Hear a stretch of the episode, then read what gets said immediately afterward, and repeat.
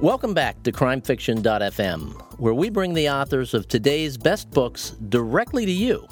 I'm your host, Stephen Campbell, and I'm here with Melissa Lenhardt, the author of the fantastic debut mystery Stillwater, which is being released today. Melissa, welcome.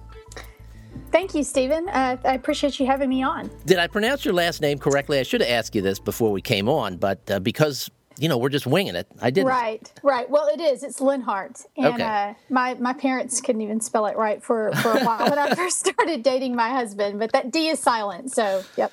Okay, so for people who may wind up looking for your website, it's melissalenhardt.com, but it's L E N H A R D T with the yes. silent T at the end. But you have to put it if you want to get to your fantastic website. You did a nice job with that, by the way.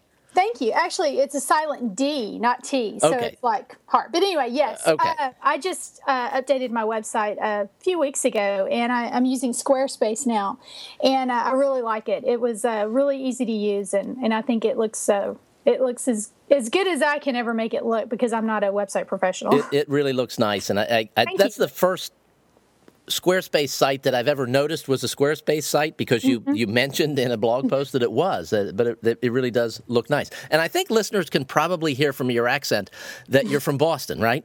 Yeah, Boston. Uh-huh. I'm from Boston by way of Texas. No, I, uh, I'm from Texas. I've lived here my entire life except for two years when we uh, lived in Minnesota, which I loved, by the way. Absolutely loved living in Minnesota. I even in the winter. Yeah, even in the winter. Uh, the first winter was horrible. We we arrived and seven days later it snowed and there was snow on the ground until the end of April and we were just mm. like, what the heck? Uh, and the second one was was really mild, but yeah, I liked it a lot. I, I would have stayed there. All right, your sure. your debut novel is a mystery, and it's called Stillwater, which mm-hmm. is a town in Texas. Is it a real town or a fictional town? It's a fictional town, but okay. it, um, I actually the name was inspired by Stillwater, Minnesota, because when we ah. were there, we would visit that town. It's right on the St. Croix River, right on the um, on the, the border and it's the oldest town i think in, in minnesota and it was just a great little town we just really liked it we would go there and just walk around the old downtown and stuff and um, so when i was searching for a name for my fictional town uh, my mind went there and I was like, surely there's a Stillwater, Texas. And so I Googled it and looked it up and I was surprised there wasn't. So I was like, well, Stillwater it is. So. It sure feels like there should be a, a Stillwater, Texas. And I'm glad you've created one. Yeah, yeah. Uh, you know, when I Googled it, I can only find two Stillwaters in the United States, and that's in Oklahoma and mm-hmm. in, in Minnesota. Now, I could be wrong about that, but so far that's all I've been able to find. So. Well, Stillwater in your fictional Stillwater is a small town, and there's a lot of the small town, the, the, a lot of the things that go on in a small town uh, take place in that town. Everybody knows everybody else's business. And now that I'm speaking to you and I have your voice, I'm going to use your voice for the female protagonist that you have in the book, who's sort of uh, the primary protagonist, Jack McBride's, I don't know, love interest. Can we call her that? Yeah, you could call her that. I think that's probably a, a fair a fair name for her. Okay, so uh, tell listeners how Jack wound up in Stillwater and sort of set the storyline up for us, if you would. Well, Jack was an FBI agent, and he was one of these FBI agents that was kind of a, a superstar, and, and everything was going really, really well. Um, and he had some opportunities to to move up, but when he did, he got a desk job, and because that's what moving up was, is a desk job, and he hated it, and so he wanted to be um, out in the field, and um, so he really wasn't going to go anywhere where much else uh, in his career because he he liked field work, and that was a point of contention between him and his wife. And um, you don't really know where his wife is at the beginning of of Stillwater, but um, they had some some problems, and she disappeared. Um, about a year before he ends up in Stillwater, and when she disappears, his his professional life and personal life just kind of you know goes to hell, and he does some things that um, raises some eyebrows within the FBI, and then he uh, starts working on uh, a case, a serial killer case, and uh, they solve it. But at the uh, the end of the case, uh, the suspect dies, and Jack takes the fall for it, and he loses his job. So he is out of a job, and trying to figure out what he wants to do, and he gets a call from his uh, former FBI partner telling him that there is a chief of police position available in a small town in East Texas, and he doesn't have really a whole lot of other options, and so he interviews for it and he, he takes it. So that's how he ends up there. And he, he I, I get the sense that he, he's thinking this is going to be a fairly low stress gig. It's a small town. Mm-hmm. There's not a lot that goes on there, and uh, as as we see essentially from page one, that's not the case. Right. Yeah. He's thinking, you know, okay, it's got low crime rate and it's small. He'll be able to take care of his son because he's the single parent now. And so, you know, with an FBI agent job in a big city, and he just was uh, really difficult to uh, to be a single parent. So he's thinking it's going to make his life a whole lot easier. And then first day he gets a murder suicide and uh, then then his day kind of goes downhill from there. I don't want to i don't want to say too much about it because that that kind of ruins it but uh, things don't get easier for him and, and he's like realizing he's bitten off a whole lot more than he can chew and and that the small town isn't nearly as sedate and serene as it seems. So, and and you're not kidding uh, about how his day goes downhill because know, right? when it started, when the ball really started picking up my momentum, I'm like, oh no, this isn't going to happen, is it? Yep. and yes, it did. Yep. Well, they always say just to keep, you know, piling things on your character and keep pulling the rug out from under them and stuff. And so I, I really did that to poor Jack. I kind of feel sorry for him. But you, you did. Now you mentioned they. They always say to do this. You're a part of a few different writers groups, and you're part of uh, some local groups in Dallas. You're part of some national groups. Uh, you're a part of local chapters of national groups. Um, right. Tell us what all you do and uh, if you can, how membership in those groups and your affiliation with other working writers helped you on your path to publication. Well, probably the, the biggest uh, help that I had was uh, at the beginning when I first started writing was from my cousin who is a writer as well, and he's he's really mentored me throughout my development and stuff. And um, we uh, i told him one of the things i wanted to do and i guess this was back in 2012 it's like this year i need to go to a writers conference because you know i've never been and i just was kind of winging it and reading writing books and stuff like that and so i decided to go to one and i ended up going to the dfw writers conference here in dallas mm-hmm. and uh, it's put on by a writers workshop called the dfw writers workshop and they meet every Wednesday, and um, I just I love the conference. It was absolutely fantastic. Just the the uh, all the the workshops and, and, classes, and, and I pitched to an agent, which that didn't go well, but uh, but I was completely new at it and stuff. And everybody was so nice, so I started going to the uh, meetings on Wednesday nights, and I joined. And uh, I didn't read so they we do read and critique there and i didn't read for like six months because i was terrified because there's a lot of really good writers in that group mm-hmm. and you know just listening to all the critiques and stuff i learned so much just sitting there listening but i knew that if i was going to get out of out of it what i needed to get out of it i needed to start reading and so i did and and it was terrifying and of course they just had you know fantastic suggestions and critiques and and and where were you in the book when when you were going through this process? Was it done? Were you just starting? Where where were you in the process?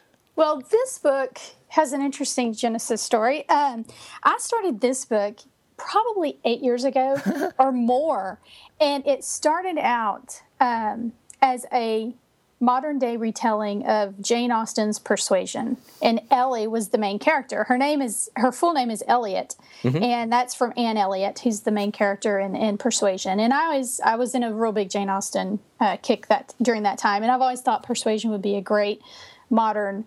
Uh, it, would, it would translate great to, into the modern world more so than the the marriage plot of some of the other ones do. And so I was like, okay, I'm going to do this. Well, I wasn't a good enough writer really to do it. And so I, I put it aside after a while. And I came back to it during uh, National Novel Writing Month one year. I don't even remember what year it was. And decided for some reason that I don't even remember why to turn it into a mystery. And so all that I kept from it was the name of the town and the main female character, and everything else was new. So uh, I guess this was in 2012. I had actually it was when I went to the first writers conference. I was actually working on my historical fiction, and that's what I pitched at the conference. And I sent it out to a few agents and editors, and um, it was the first novel that I finished, or a few agents, and I got turned down by all of them. and got some pretty good critique, and so I started thinking about it. It's a historical fiction set in Texas in 1871, which for a lot of people just screams Western. And I'm thinking, well, a Western is not going to sell. I'm going to have a hard time getting an agent with a Western. So let me go back to this mystery and polish it up and pitch that the next year, which is what I did. So really, I, I finished and polished up Stillwater. Probably 2012 and 2013 is when I pitched it at the writers conference, and uh, that's when I got my agent. I met my agent Alice Speilburg through that conference it, it's it wasn't a, a, novel that I started writing like in January and finished in December. It's kind of been I've been putting it together for a while. And when you pitched it at at the conference, was this mm-hmm. like uh, a speed pitch kind of thing where you've got three minutes, or were you able to corner an agent and actually spend some time with them? How, how did that go for you? So the way it works is you do have a pitch session, and I can't remember how long it is. However long it is, it's like it's it seems interminable. Um, it was probably only five minutes. Mm-hmm. Um, and the person I was actually assigned to pitch to, or I signed up to pitch to, did not was not an agent that would have been a fit for me, and he didn't even ask for pages at all. So, um, but I at the conference you have a chance at lunch to sit at the tables with uh, with agents and editors and talk to them and get to know them. And so I really kind of decided I'm just going to focus on that. I'm going to focus on meeting people, so that way meeting these agents, and then that way when I send them the query, they'll connect my name because I had the the manuscript ready to go. It was going to go out on Monday, and so I I just wanted them to be able to connect my name with with that query. And uh, so I ended up sitting at uh, lunch with Alice both days and uh, just kind of got to know her and talked to her. But I never got a chance to pitch to her. And at the very end of the conference, um, I'm standing where it's where it's all over. We're on the ballroom, and um, they had just done the the gong show, and Alice was coming off the stage, and I was standing over to the side, and I'm lower. I'm, I'm looking at her, and I'm thinking, should I go over there and pitch to her, or maybe I'll just I'll just query her because I was tired and I was just like okay, I'm ready to go home. And she saw me and she came over and she's like I've been looking for you. I want to hear your pitch. And so I pitched to her and she said send it to me. So that's that's how it worked out. It was we just kind of had a connection. It was really great. And how many times did you practice your pitch prior to giving it to the agent who was not interested Oh, Stephen, I'm so bad at pitches. I, I, I see people at conferences, they're just uh, kind of off in the corner mumbling to themselves. And I know yes. that they're practicing their pitch or they, they bring other people in and say, How does this sound? And, mm-hmm. you know, mm-hmm. what would you do to make this better? So, uh, what what did you do? Were you one of the people off in the corner just uh, talking yeah. to yourself? I was. I was actually grabbing all of my workshop uh, members and saying, "Okay, let me pitch to you. Tell me what you you know." And they would they would go, "Okay, this is good and this is bad, and why don't you do this and this and this?" And so that was invaluable. But yeah, pitching is so hard. Even now, I'm stressing about uh, the pitch I'm going to have to give at the uh, at BoucherCon for the uh, new authors uh, breakfast. You stand up in front of a ballroom of people and you give a one minute pitch of your book. And I'm just like, I'm getting sweaty palms right now just thinking about it. I mean, I don't even know what I'm going to say. well, for, peop- for people who want to see this, BoucherCon is in North Carolina this year. And if you live in the South, like I do in Florida or like you do in, in Texas, uh, North Carolina is going to be beautiful in October. And you're going to be up there during release week for your book. So I am. tell us, tell us what, what else you're going to be doing there in addition to sweating bullets in front of a crowd of people with one minute to talk about your book. Yeah, uh, well, hopefully a lot of networking and, and meeting fans. And um, there's also on um, the first day. So on Thursday morning, there's uh, something called author speed dating, and it's basically you get in a ballroom and all these fans or uh, readers are sitting around tables, and authors go from table to table, and they do a one minute pitch and they talk to the to the people sitting at the table about about your book.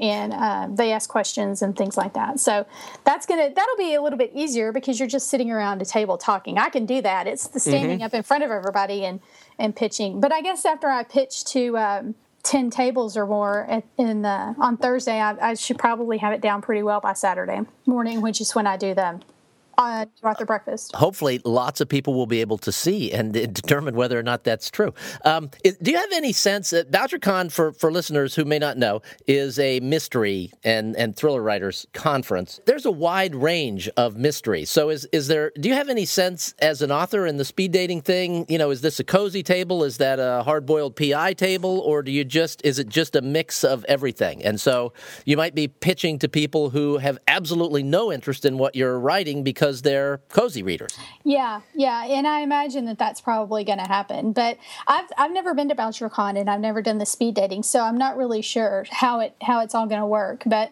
uh, hopefully, each table will have a mix of readers, you know, readers that like a bunch of different things. So you don't just get a cozy table where they're none of them are interested in in Stillwater because it's a little it's a little grittier than uh, than a cozy. It is a little. It's there's a it's a small town. There's no amateur sleuth, and uh, it's it's it's a little grittier. You're right about that. So it's definitely not a cozy. All right, this is your the first book that you've had published, mm-hmm. and everybody has a sort of a different process uh, for for getting published. You've you've told an interesting story about how the book was written. Has there been anything that's happened over the course of the last year? Because listeners probably know that getting a book published takes a while. Once once the contract is accepted, it it still takes about a year. Has there been mm-hmm. anything that's happened over the course of the last year that's just shocked the heck out of you? Um, not not really. I mean, I think what's so surprising and and the biggest thing to get used to is the waiting and uh, waiting on other people and being patient because you know you have this one book and that's your entire life your entire world. And you have agents and editors and publishers who have a whole huge list of books and you're one of all of theirs. And so you know you have to kind of remember the fact that that they're juggling a lot of balls and and yours is one of the ones in the air. So i think that that uh, but as far as just the process not really. I, I was expecting a really really harsh editorial letter because i've heard just horror stories about you know getting the letter from your editor about the changes and stuff that they want to make. And really i that didn't happen at all. I thought all of her ideas and stuff were were really good. And so uh, it was a really smooth editorial process. So I guess if there was anything that was surprising, it was that because I expected it to be a little more difficult than it ended up being. All right, we're recording this about roughly three weeks ahead of your release date. Mm-hmm. So, what are you the most nervous about? Oh my gosh. Stephen. I don't know that we have enough time for that. Um, Just give us the top couple. well, of course, you're nervous that, that nobody's going to like your book and it's not going to sell. Um, I guess I'm just really nervous that I'm not doing enough. You know, I'm, I'm new at all this marketing thing, and I, I think I'm doing what I need to be doing, and I, I think I've got a good plan, but I just, I feel also that. Uh, there's probably more I should be doing, and, and I don't know what it is. You know, it's just it's really stressful. Uh, so much so much rides on it, and um, I guess that's probably the the biggest nerve wracking thing. But and also pre- pretty closely followed by, well, nobody liked my book, you know. So um, well, there's there's one thing that a lot of debut ner- er, authors have to be nervous about, and that is will the the next book in my series be picked up? Mm-hmm. Um, you got some news a month or so ago that the next book in the series has already been picked up, so that's one thing you can check off the list. Yes, yeah, that is nice. That's it's very nice to know that that's coming up behind it.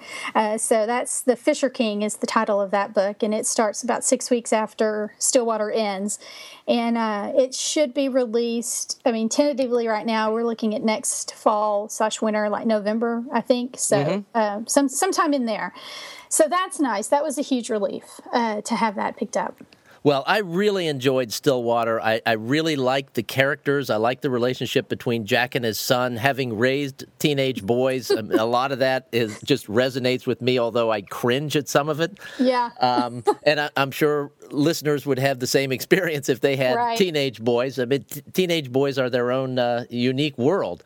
Uh, but it, it, was a great book, a really good mystery, good characters, and a, a fun setting. You know, I'm not I, I, thought, oh, you know, a book in small town Texas, how interesting can that be? But it was pretty darn interesting. good, good. You know, I, I find uh, people have uh, talked to me about the small town setting and stuff, and I don't know. I find that really kind of all settings are small towns because you've got such a small uh, cast of characters in, in, any book. The case could be made that, that all settings are small towns. I, I guess I've been thinking about that quite a bit. And, and I know the, the neighborhood that I live in, in the city, suburb and a neighborhood in the suburb. It's like a small town because everybody knows everybody and mm-hmm. everybody watches out for everybody and everybody pulls together. And um, so that's that's I've pulled from that as much as I have from the small town that I grew up in. Well, that's that's very well put. Where can listeners find Stillwater? Uh, they can find it on Amazon, uh, Barnes and Noble, uh, Kobo, Oyster, uh, iBooks, uh, IndieBound as well. Powell's has it. So pretty much uh, anywhere that you should be able to order it online at least. I mean, hopefully it'll be in the Barnes and Noble stores, but you can definitely order it online. Okay, and if you do, if you're a, a, bookstore only person, you can go to the bookstore and order it. Yes. Um, I, I, I, can't recommend this book highly enough. I really enjoyed it, uh, and I, I can't thank you enough for being here today, Melissa. Well, thank you very much for having me. It was it was really nice. It was nice to talk to you.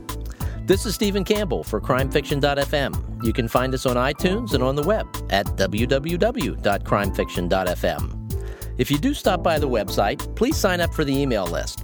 I send out an email each Friday with a summary of the week's interviews. It's the best way to keep up with what we're doing and to be sure you don't miss out on great new books like Stillwater from Melissa Lenhardt. Thanks for listening.